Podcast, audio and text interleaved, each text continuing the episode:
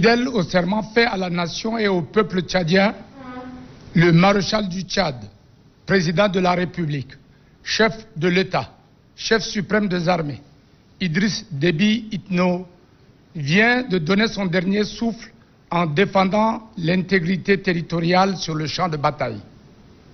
C'est avec une profonde amertume que nous annonçons au peuple tchadien le décès ce mardi 20 avril 2021 du maréchal du Tchad, Idriss Déby Itno, des suites de ses blessures au front.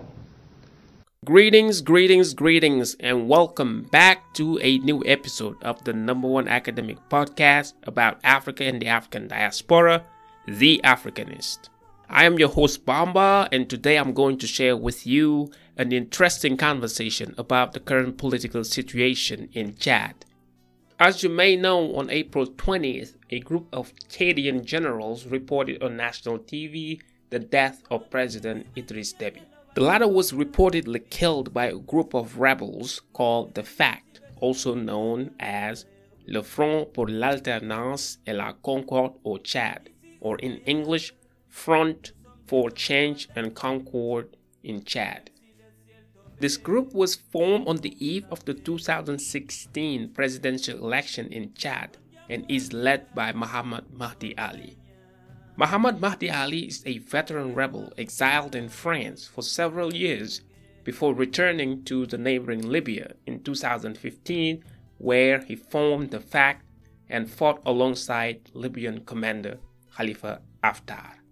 Since its inception in 2016, the FACT has used war torn Libya as its back base where they prepare and coordinate attacks against the Chadian regime. Since the death of Idris Deby, a transitional military council led by Deby's son Muhammad Idris Deby Itno has taken over. For a more in depth analysis of the current political situation in Chad, I welcome Dr. Daniel Eizenga. Dr. Eizenga is a research fellow at the Africa Center for Strategic Studies. His research primarily focuses on countering violent extremism in the Sahel, the intersecting role of civil military relations, traditional institutions, and civil society on political stability in African states. His research on Chad has been featured in the Africa Center for Strategic Studies Spotlight series as part of the OECD's West Africa Papers, the Center FrancoPaix Bulletins, the United States Institution for Peace Resolve Network Research Briefs, and the Africa Research Institute election briefings. Dan holds a PhD and an MA in political science with a specialization in African studies from the University of Florida. He has also conducted extensive fieldwork in the Francophone African Sahel, primarily in Chad, Burkina Faso, and Senegal.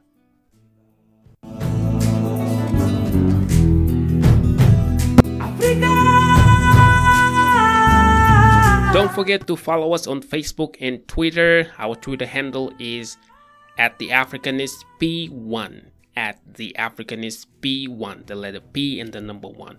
More importantly, don't forget to share the links to the podcast with your friends on social media.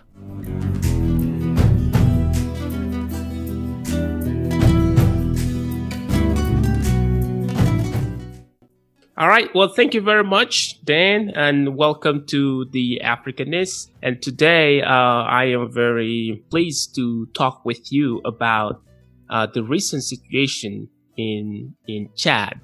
So, on April 20th, we learned the shocking news that Chad's president Idris Deby died uh, following injuries sustained while he was leading his army uh, against rebel forces in northern Chad. And uh, a day before his death, he was actually reelected uh, for a sixth term as president of Chad. What else do we know so far about Deby's death? Uh, well, um, it's being reported that he was uh, that, that, he was injured uh, in a place called uh, Nokou, um, and this is a, a, really small sort of municipality or district in uh, region, and Kanem region is uh, an area of northwestern Chad uh, that borders Niger uh, and it borders Lac Province, the the Chadian territory around uh, Lake Chad. And the vast majority of Kanem region is, is basically just desert. Um, and he was injured uh, as he confronted the rebel forces known as the FAC, the Front for Political Change and Concord in Chad, I think. And I'm I'm sorry, I'm blanking on the the French name. But uh, yeah, so this this is a, a rebel group. Um, they've been around since 2016, but the the leader of the group, Muhammad Mahdi Ali, has been around for much longer than that, and uh, they've been committed to trying to oust Deby from power uh, since 2016. And um, yeah, Deby came to support his his troops to try and boost morale. Uh, went to the front. This is something that he's known for doing, um, and sustained injuries there, and was evacuated to N'Djamena. Um, the exact circumstances under which he sustained injuries is, is, still a little unclear, and it's possible we'll never really know. Um, but it's being reported, or at least officially, from the uh, the National Armed Forces, the Chadian Armed Forces. Uh, he was um, he was shot on the front and then evacuated and, and uh, succumbed to his injuries. Now, uh, could you walk us through uh, ascent to power in his 30 year rule as Chad's president? Absolutely. Um, uh, so Deby has just a really long uh, history with the, the military, and so even before he came to power, um, he was being trained as part of the National Armed Forces. Um, when he, he, as as part of that training, he went to the officer school in N'Djamena. From the officer school in N'Djamena, he was then sent to France to do further training as an officer. Um, he received a sort of qualification as a as a, a pilot, and when he returned to N'Djamena, um, you know, Chad was basically in the throes of civil war, um, and that civil war was characterized by um, many different rebel factions uh, coming from northern and eastern Chad, as well as the sort of uh, southern government and uh, the what had been then the National Armed Forces, just predominantly uh, predominantly made up of Southerners. Um, Deby, in this context of civil war, sort of threw his hat in with Hissène Habré, who was the leader of uh, FAN, uh, Forces Armées du Nord, and uh, uh, Habré eventually kind of came to power. In coming to power, Deby played a key role, uh, and so he was promoted right away to be sort of the commander in chief of Habré's armed forces, or the Forces Armées Nationales Tchadiennes. Uh, so right away in 1982, when Habré sort of finally claimed control of N'Djamena, Deby was promoted up into this position, leading the armed forces. Um, and then he was one of Habré's right hand men for a very long time, uh, really up until the end of Habré's regime. Um, and, and the, their falling out was around a, a, coup plot, or at least they were, you know, Deby and two other, uh, of his kinsmen, Hassan, uh, Djamous and, um, uh, Mohammed Itno, uh, respectively the uh, chief of the military in 1989 and the minister of interior for Habré. Uh, the three of them were all accused of plotting a coup. Um, and so, uh, Habré had, uh, Hassan Djamous and, uh, Mohammed Itno arrested. They died in detention. Deby escaped, and after escaping, he fled to sort of the, the part, well, he fled to where he's from in Chad, Eastern Chad, um, it's sort of analogous to Darfur, uh, borders the parts of Sudan that are Darfur. Um, and Deby fled to Darfur. Um, from there, he kind of coordinated with a number of his kinsmen to establish his own rebellion. Um, and that rebellion was able to generate enough support uh, to oust Habré from power in 1990. And uh, Deby Deby took power uh, December 2nd, 1990. Since he came to power, in 1990. So it's been 30 years that he had been ruling the country. What did he achieve? Well, um, uh, I mean, it depends on how you would look at it. Uh, I guess what I would say is that you know Deby's Deby's real legacy uh, is one of just ongoing instability. Um, you know, he he promoted himself as this stabilizer, and I think that that is just a mischaracterization through and through of what Deby's regime was for Chad. Um, and in fact, if you were to look closely at his time in power, it is punctuated by rebellions. It's punctuated by coup attempts. It's punctuated by civil unrest, human rights abuses. Uh, and, and just, you know, it, there's no way to look at the domestic political situation in Chad under Deby and walk away thinking this is a, a stable, prosperous regime. I think it's quite the opposite that what Deby accomplished was just a, you know, uh, the enactment of multi-party elections, uh, trying to establish a multi-party electoral system.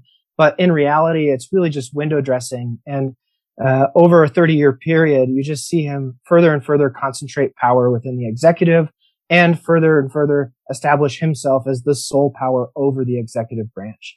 Uh, and so despite all of these efforts at trying to enact a, a liberal democratic uh, political system, or at least in name, uh, it's really just uh, window dressing. It's a facade. Uh, and the authoritarianism that characterized Deby's regime uh, is also characterized by just inherent instability.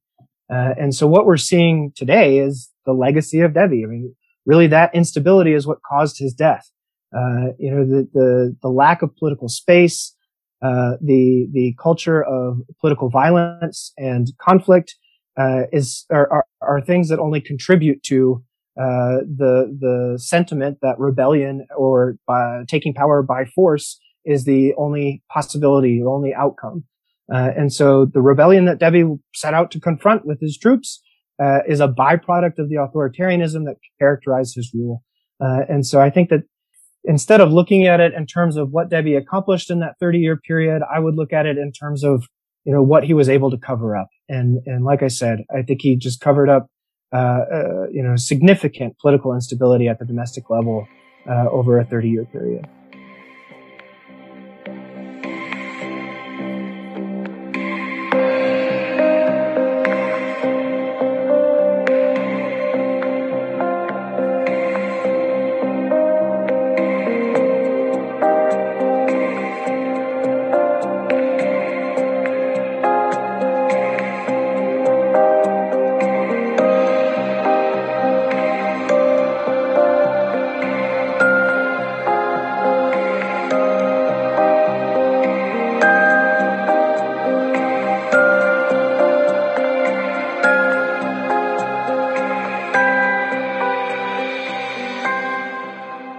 Like you said uh, earlier, so Chad is very prone to rebellion, and this since uh, the achievement of its independence in 1960. In, in 2008, for instance, Deby almost lost the power due to a rebel attack in the capital city, N'Djamena.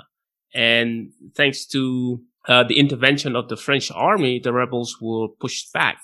And similarly, in 2019, rebel groups also believed to have come from uh, Libya attacked Chad again, and once again the French army intervened. So, could you tell us a little more about these rebel groups and what are their demands? What do they want? Sure. I guess, like you, I think you said it rightfully, uh, right from the beginning that you know, really since independence in 1960, Chadian politics has been characterized by uh, armed rebel groups uh, and armed opposition. Um, there's a long history behind many of the different groups. Um, you noted the the uh, 2008 event.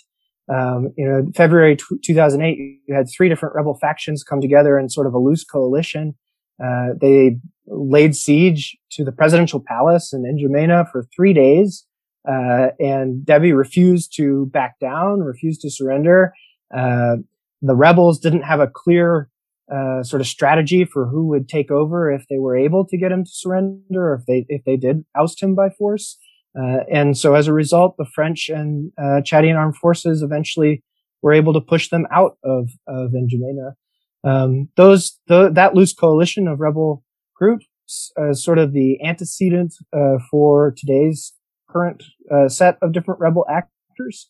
Um, you have kind of four known rebel factions that have um, profited from safe haven in southern Libya um, in the sort of 2010s. Um, uh, I guess I'll start with the FACT, or uh, you know, the one that I that I mentioned earlier, the Front for for Political Change and Concord in Chad, um, uh, led by uh, Mohammed Mahdi Ali. Uh, he took part in the 2008 siege.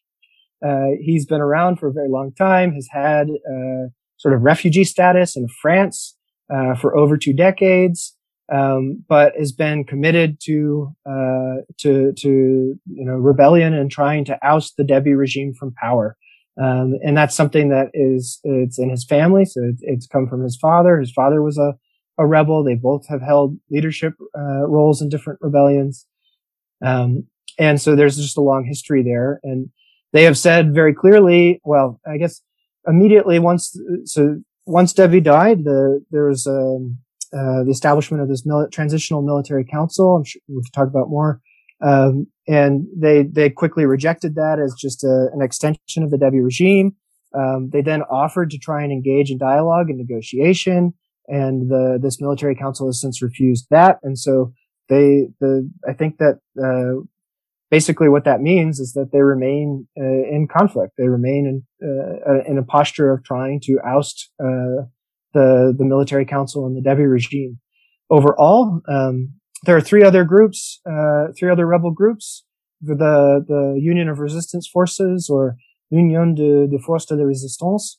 Um, you have the um, Conseil de Commandement Militaire pour le Salut de la République, uh, the CCMSR. Um, and then um, Union of uh, Forces for Democracy and Development, so the, the Union des Forces pour la Démocratie et le Développement.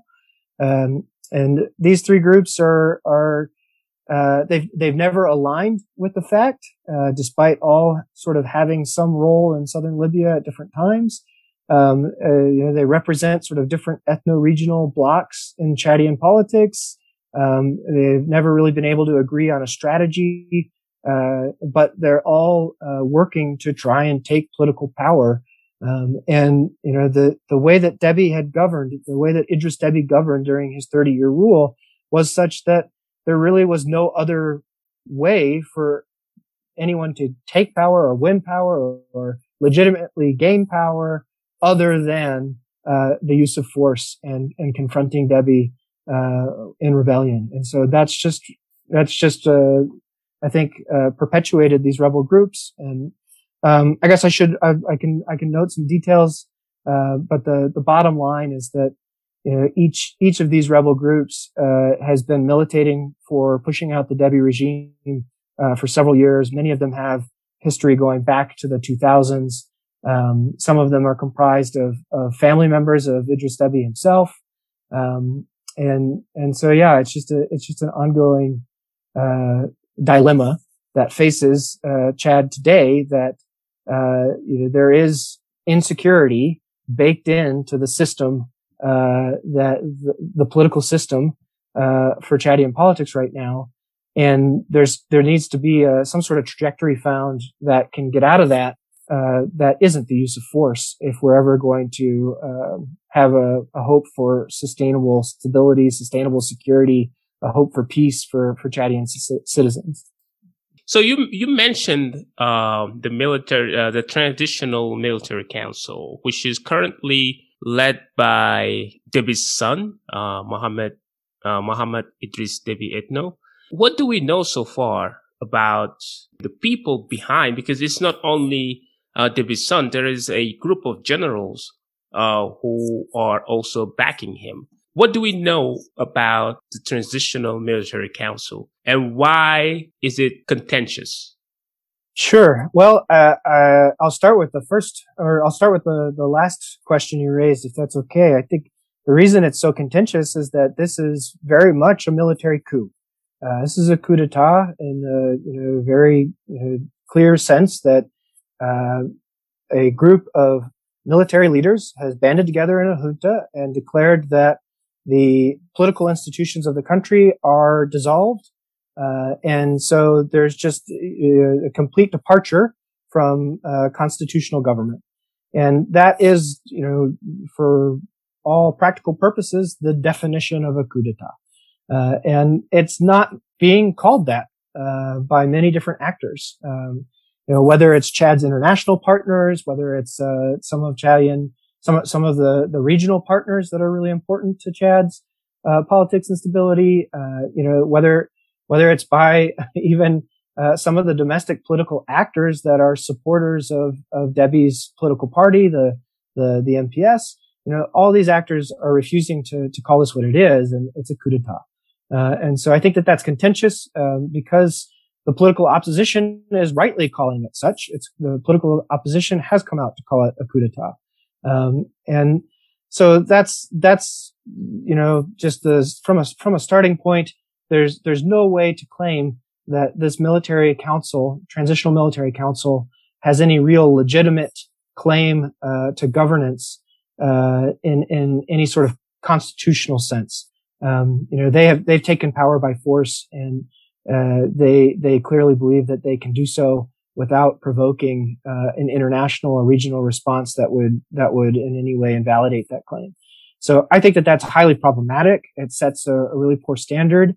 Um, it's also you know indicative of this concentration of power in an autocratic system, um, and all of that it just breeds, in my mind, further instability, more insecurity. Uh, and, and so I, I, think that that's the, the problematic side of it.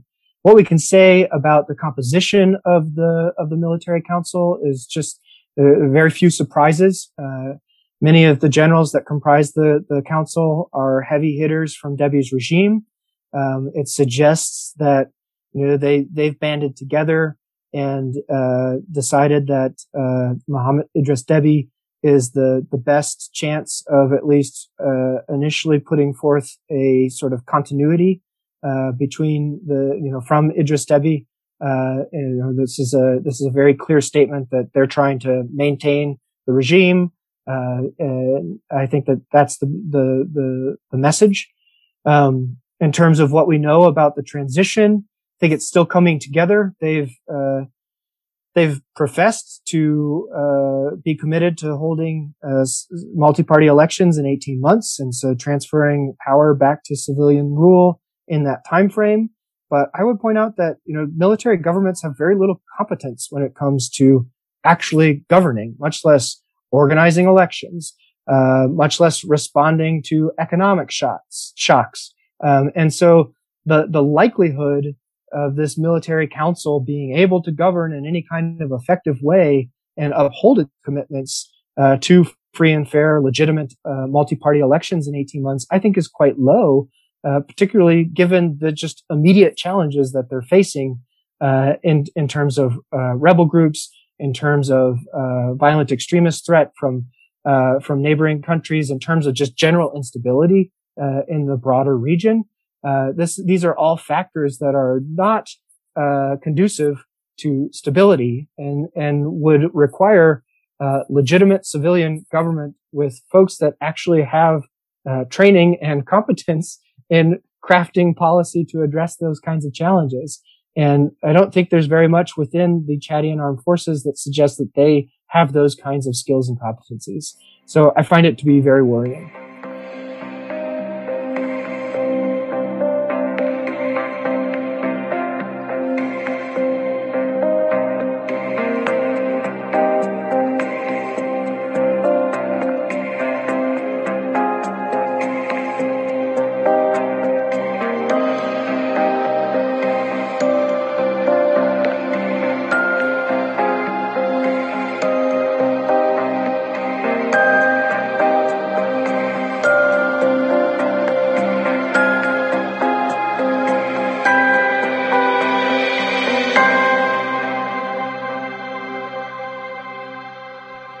Uh, recently we learned that the Conseil de Transition Militaire or uh, Transitional Military Council refused to negotiate with the rebels.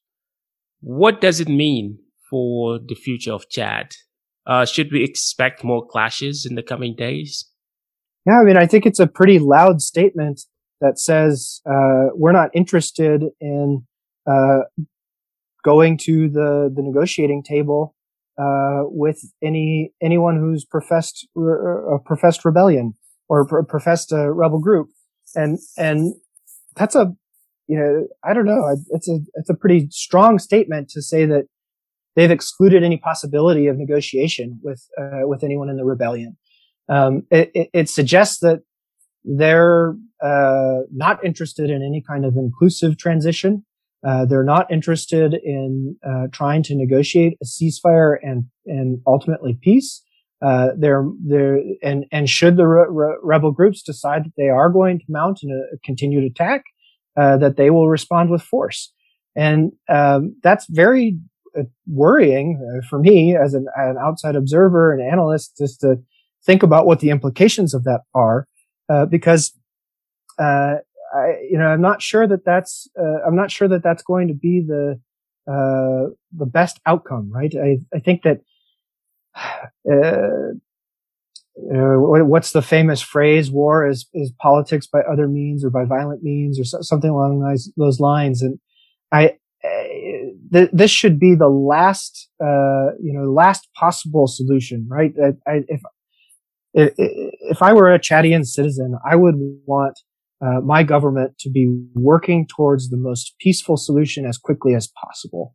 Uh, and so the the statement that uh, the military council has made that they exclude any possibility of negotiation after the rebel group announced that it would be willing to dialogue it just suggests to me that there's very little room for negotiation very little political space for anything other uh, than conflict and uh, and so yeah it's worrying because i think that it sets the stage for further insecurity it, it it's almost it's almost a, a, a, you know, it almost provokes insecurity in and of itself. Um, and, and I think that it, it puts, um, you know, Chad's partners, it's whether, whether they be sort of Western partners like France or the United States or, uh, you know, uh, any, any other sort of international community type partners, UN, AU, uh, you know, the economic community of, of Central African states, you know, it, it puts all of those actors in a really uncomfortable position. Uh, that you know the Chadian government's not interested in finding a solution; they're interested in uh, in just uh, using force to force a solution, um, and it and it puts Chad's neighbors in an uncomfortable position too. You know, there have been some reports that um, uh, besides southern Libya, that uh, fighters for the FACT have used parts of eastern Niger uh, to try and, and avoid detection and, and avoid confrontation with Chadian forces. And so it puts Niger in a really uncomfortable position where, you know, you have this newly elected president, Ahmed Bazoum, and, uh, he, you know, he, he, he you know, what, what, what is he supposed to do in this situation that the rebels have said they want to talk? And this military council, uh, what is, you know, clearly an illegitimate government in N'Djamena has, has refused that. And um, so I just, it just leaves very little, there, there, there seem to be very few options, uh, for uh, trying to work towards peace, trying to work towards stability in this situation. But is it because they're kind of uh, animated with a sentiment of revenge? Because who want to negotiate with a group that just killed president of a country and then and and and one of the things i actually learned recently is that uh, the council is calling for niger to actually help push the rebel back from the the borders and they are i guess looking to either arrest or kill uh, Mohammed Mahdi Ali, who is the leader of the FACT. So is it because of just a, a personal sentiment of revenge that these uh, people are refusing to go to the negotiation table. Yeah, I mean, uh, uh, uh it's very hard to know. Obviously, I'm not, you know, I'm not part of the inner circle. Uh, and so I, I, can't speak to what the calculation is within the military council. Uh, but it's certainly plausible when you look at the makeup, right? I mean, Idris Deby's son, Mohammed, is the, the current de facto head of state, the leader of the military council. Um, he's surrounded by longtime supporters of his father, um, and, and, all of them are military men. Uh, and so it's certainly plausible that there is an element of, you know, we're not gonna, we're not gonna back down here. Uh, you know, this, this is, this is something that they're refusing to do.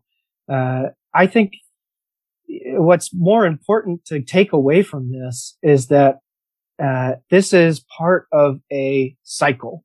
Uh, you know, conflict, uh, political violence. These are uh, the elements that have been that have characterized Chadian politics for decades now, if not going all the way back uh, to Chadian independence, right? And and so it's it's while it may seem very unlikely, well, it may seem uh, you know, uh, almost uh, like it, it, makes no sense to to hope for this.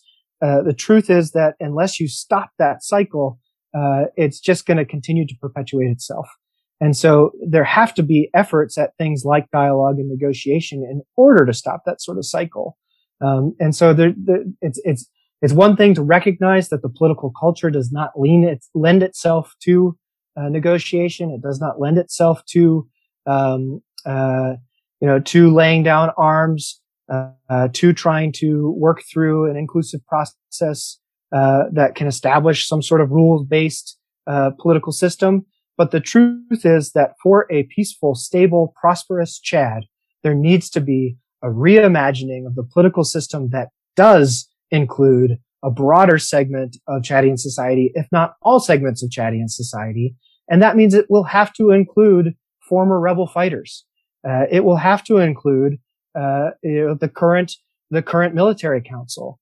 Um, if you're not able to have all parties buy into this kind of a rules based system, then it will never stand. And and so that's that's really the the best hope I think for Chad right now. And if if I were one to dictate international policy, I would be trying to pressure this military council to stand down and recognize that because in the long term, it's their best hope for a peaceful, prosperous life and system as well, right? Uh, it, it, it, this this does not need to be a situation of, of just constant and increased insecurity. Uh, but if you continue to provoke that, it's it's very easy for it to happen. And so I think that that's what that's what we're faced with. And um, I think anyone interested in Chadian stability needs to recognize that uh, the last 30 years did not promote stability, uh, even though you had one party and essentially one person uh, in control. Uh, that entire 30 year period was, uh, as I've mentioned, punctuated by uh, instability, punctuated by political violence. It was an incredibly vulnerable, fragile system, uh, and ultimately, it, it, it's not a shock that we've ended up in this situation. Uh, and so, I think that recognizing that and trying to reimagine a way forward is, is where people need to be thinking now.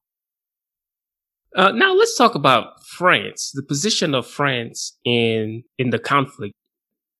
When the death of Déby was announced, uh, France was the first or one of the first countries to officially support the Transitional Military Council. Macron took part in the funerals. Uh, Jean-Yves Le Drian, who is the uh, French foreign mi- uh, minister, also uh, came out with an official statement that they support uh, the transition. So did the uh, ambassador of France in Chad, who also went and met with Mohamed Idris Déby Itno, Idris Déby's son. So what did France gain in maintaining or helping maintain Idris Déby in power for 30 years? And also, what do they hope to gain in supporting the Transitional Military Council? Yeah, I mean, uh, I, I think you probably guessed based on my earlier comments where where I fall in, in terms of thinking about the, the current French position. Um, I, I, think it's short-sighted and highly problematic. Uh, it does not uh, augur well for Chadian stability in the long term, and I think that that is in French interests.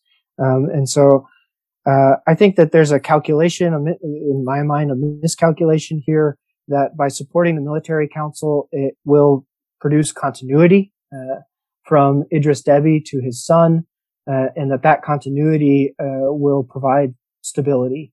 Uh, but as I've noted over and over, that it's it's uh, that's that's a facade. There is no. It's silly to think through uh, Chad as being stable. Um, and I think that what France gained from Idris Deby during his rule was a you know often a, a supporter in a region uh, where France is not always the most popular. Uh, and importantly, it was a it was a, a, supporter in their security objectives. And so, um, you know, French military interventions in Mali, in particular, have received a lot of Chadian support. Um, uh, Deby intervened alongside Nigerian forces uh, as part of Operation Serval in uh, in 2013 in northern Mali. Um, Chadian troops purportedly were crucial to ousting some of the militant Islamist groups that occupied the region of Kidal and the, the, the uh, urban center of Kidal in northern Mali at the time. Um, and uh, they apparently were some of the most effective troops on the ground in uh, in fighting uh, those extremists, uh, particularly in this very sort of arid and rugged territory. Um, uh, Chadian soldiers make up, I think, the second largest contingent of forces within the current uh, peacekeeping operation in, in Mali. Um, and a battalion of Chadian, Chadian, soldiers as part of the Sahel G5 uh, joint force uh, recently deployed to the tri-border zone between Burkina Faso, Mali, and Niger. So they they've been a really important security partner for France. Uh, as as you know, you know, there's a, a sort of uh, political narrative that that France is enmeshed in in a, uh, in, in, conflict, uh, and that uh, its current counterterrorism operation, Operation Barkhane, which is headquartered in N'Djamena but is actually most active in, in the tri-border zone. Uh, it, it, you know, there's a narrative that this is something that France can't get itself out of, and so needs to get more buy-in from its African partners. And uh, you know, Idris Deby was always quick to support his his French partners, his French allies in that respect. Um, and and so uh, I think that that's what France saw in Idris Deby. Uh, but I don't think that it's necessarily as clear that under his son Mohammed Idris Deby Itno, uh, that the the military will be as responsive, that the military will be as coherent. Um, it's true that uh, Mohammed, uh, you know, Idris Deby's son, current leader of this military council, de facto head of state, you know, prior to this, this coup d'etat, he was commander of the uh, Direction Générale des Services de Sécurité des Institutions de l'État. And uh, toutes mes excuses pour l'accent américain. But, uh, uh, you know, the, the, the DGSSIE is sort of this elite force within the Chadian armed forces. It's at once a, a counterterrorism force that's deployed on these missions abroad, as well as sort of a Praetorian Republican Guard. Uh, and it, it's it's you know also sort of like the you know sort of a military intelligence wing too. And so it, in addition to the counterterrorism deployments, it has been responsible for political repression at home. That's targeted Deby's uh, you know various political challengers over the years.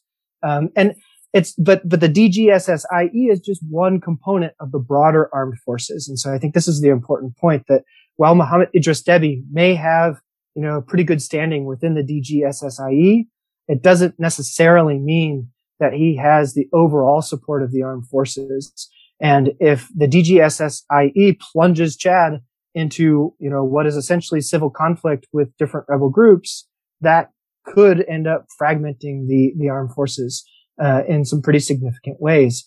And so, uh, I think it's just, it, it, it's a miscalculation to think that uh, by transferring, you know, support from what was Idris Deby's regime to now this military council's regime with Mohammed Idris Deby at the helm. Uh, I don't think that that transfer necessarily results in a continuity of stability. I think it may perpetuate increased instability uh, uh throughout uh, the next coming months. And and um, and so yeah, I think that that's just the that's that's the way that I'm looking at it right now. Mm-hmm. Now you you mentioned uh, the G5 Sahel uh, on February 16, 2014. Uh, the G5 Sahel was formed in uh, Nouakchott, Mauritania, and this organization gathers five countries: Mali, uh, Niger, Chad, Burkina Faso, and Mauritania. And the objective of it is to basically uh, fight jihadist threats in in the region. Now, out of these five countries, as you mentioned earlier, uh, Chad certainly uh, or seem to have the strongest army and a degree of commitment that is not matched by other countries who are member of the G5.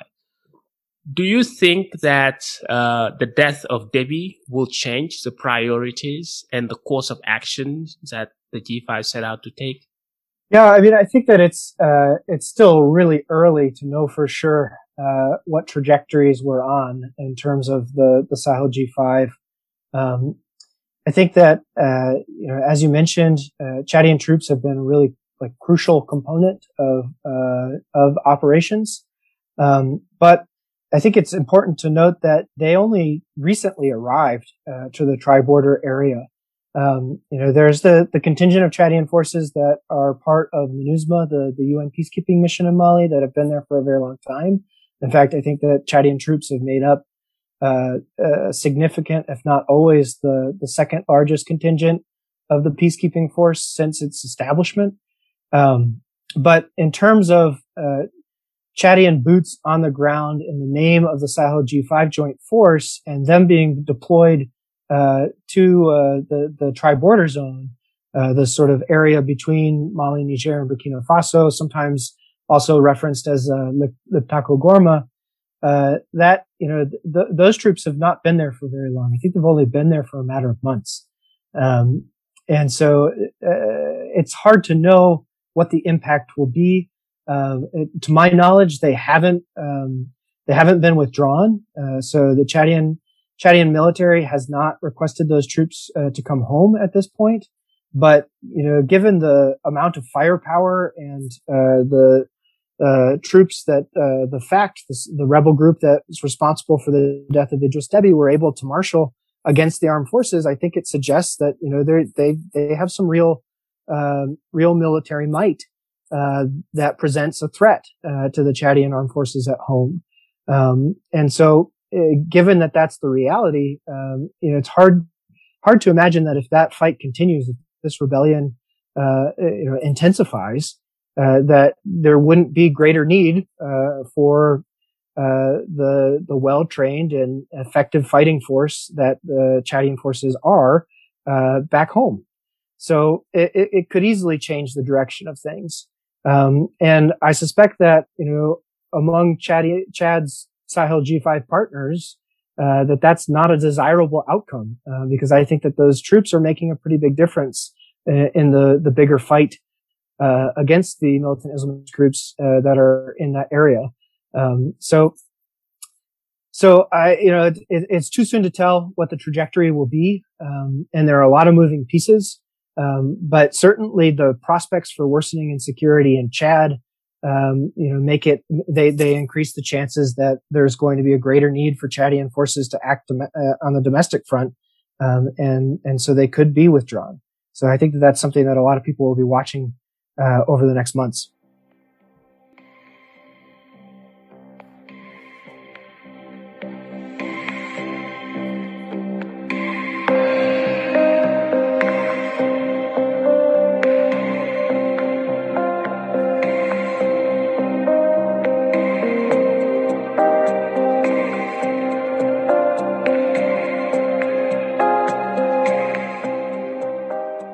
What are the risks of uh, civil conflict right now in Chad, given uh, the current situation?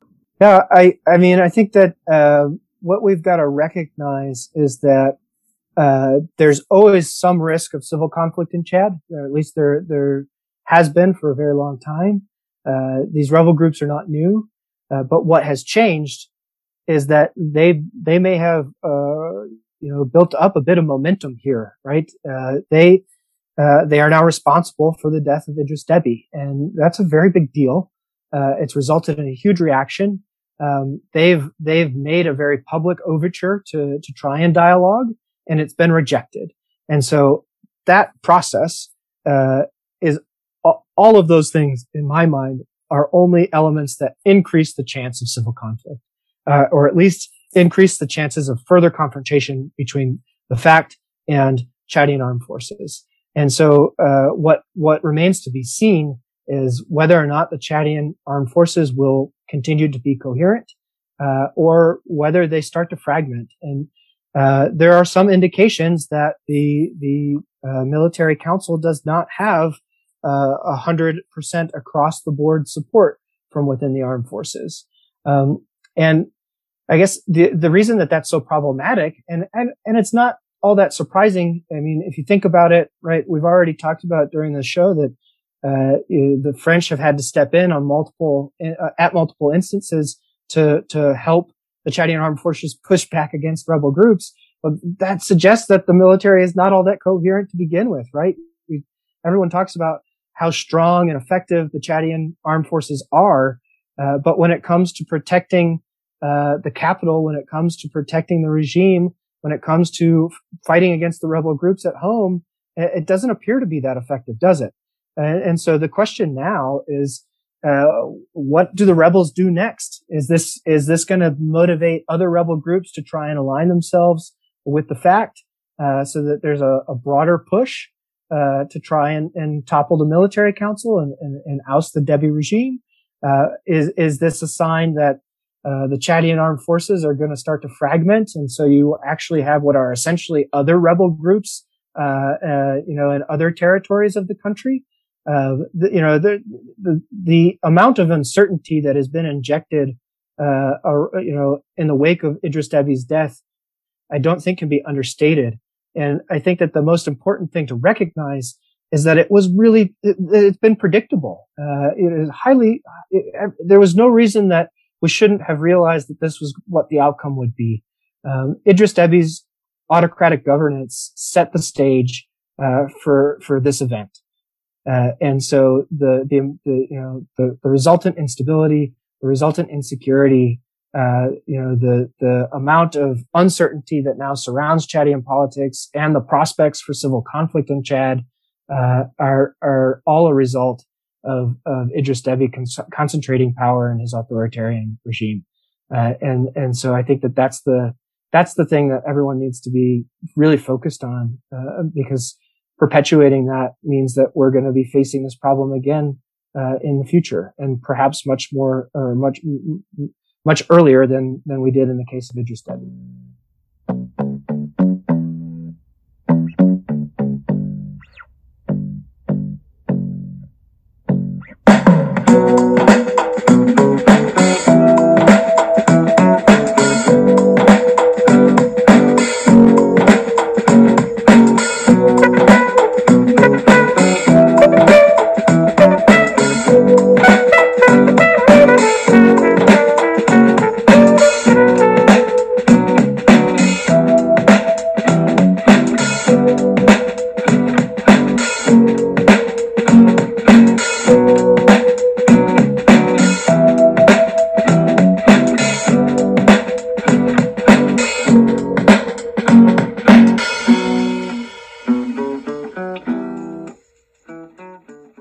Usually before I part ways with my uh, guests, I ask them, you know, light-hearted questions. Uh, the first one being uh, your top three novels. Uh, you, you, you got me on the spot here, Bamba. Okay. well, uh, I guess what I would say is that, um, well, the, the first two that jump to mind, um, let's see, the, the it's it's homegoing, right? Homegoing by Yaa Gyasi.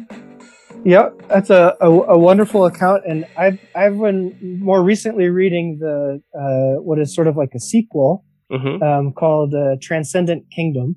Yeah, um, and I'm really enjoying it. Uh, it's it's very different, yet still uh, brings up some of the same characters, and so it's it's kind of like uh, I don't know. It's it's it's it's a it's refreshing, but at the same time, uh, it's kind of neat to see the story continued.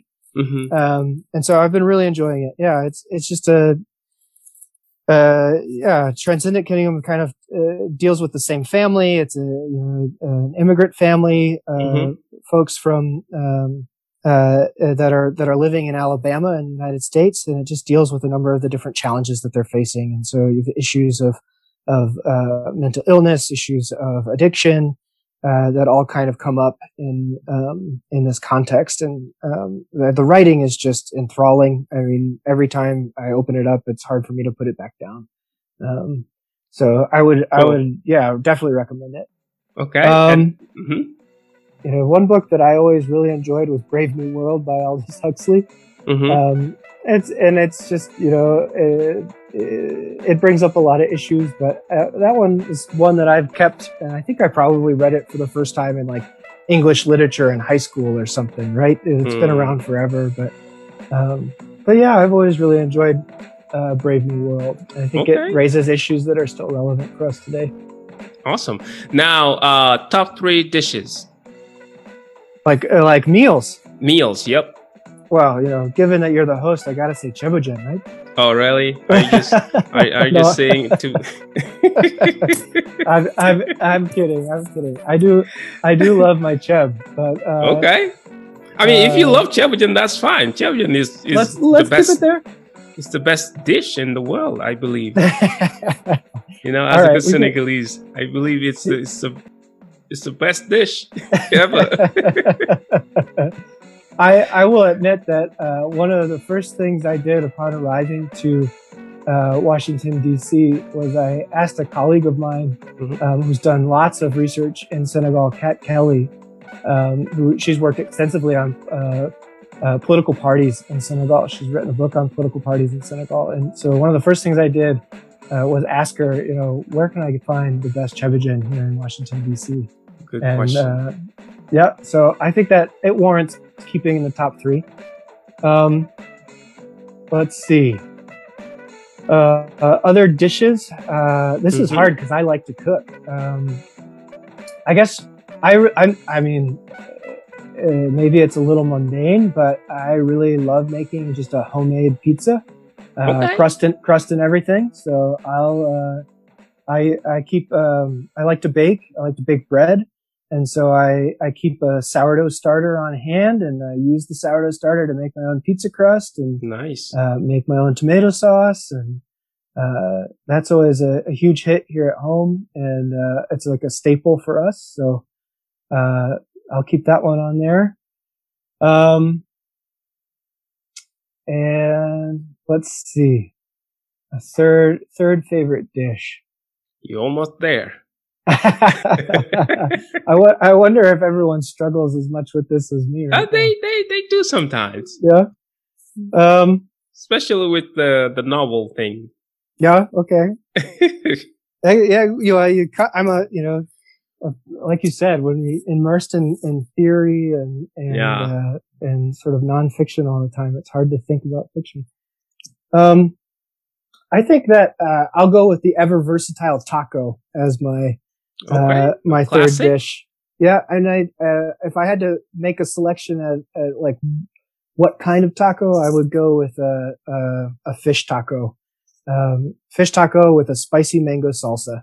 nice. Um, and yeah, so I think I'll make that my my third dish.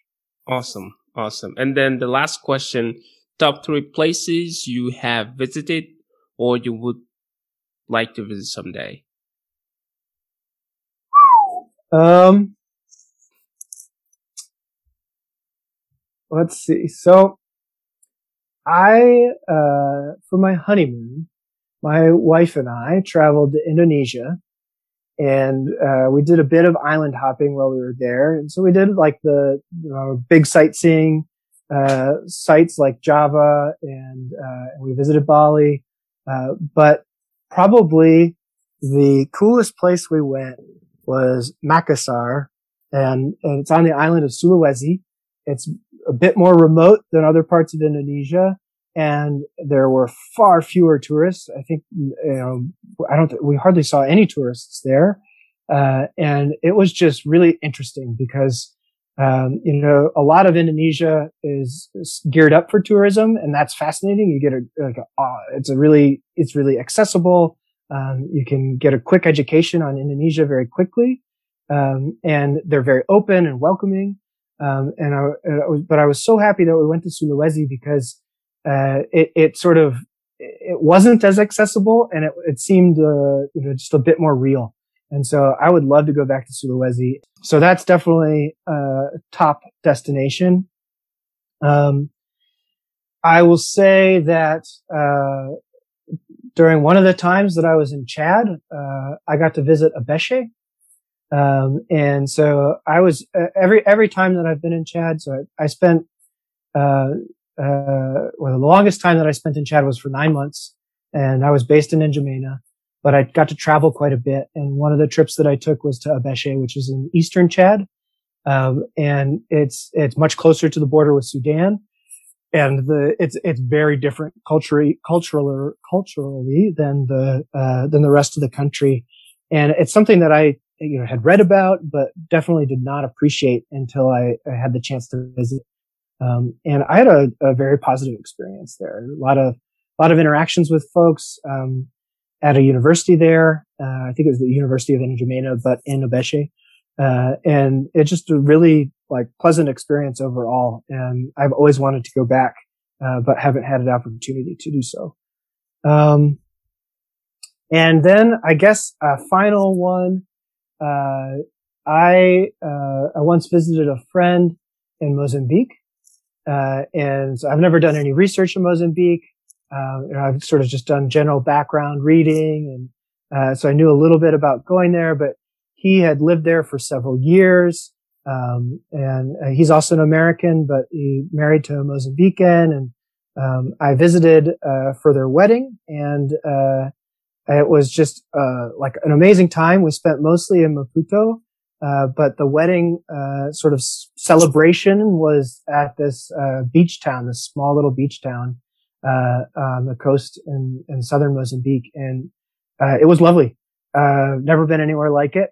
Um, I, I, you know, imagine that it's it's something like the Casamance, but I've never been to the Casamance, and so maybe I'll add that here even though you said three, I'll make the Casamance my like fourth, and the Casamance is the place that I would want to go uh, if given the opportunity. So yeah, many of many of my guests uh, want to go to Casamance. I, I, I have no doubt, and so I, I, myself want to go there. I live in Senegal, but haven't had the chance to go there. So, but it's uh, top of my list. yeah, maybe maybe we can meet there one day. Definitely, definitely. that, that would be awesome. Definitely. And on that note, uh, I want to thank you very much, Dr. Daniel Eizenga, uh, for being my guest on the show and for talking with us about the current uh, situation in Chad. I really appreciate it. And I hope that uh, you will come back sometime soon to tell us more about your research and also more about the situation in Chad.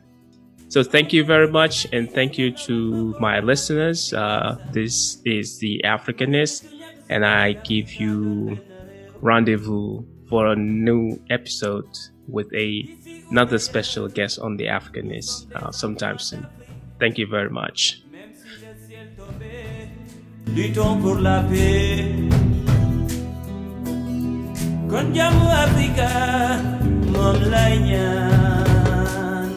Mané jamu Afrika moy.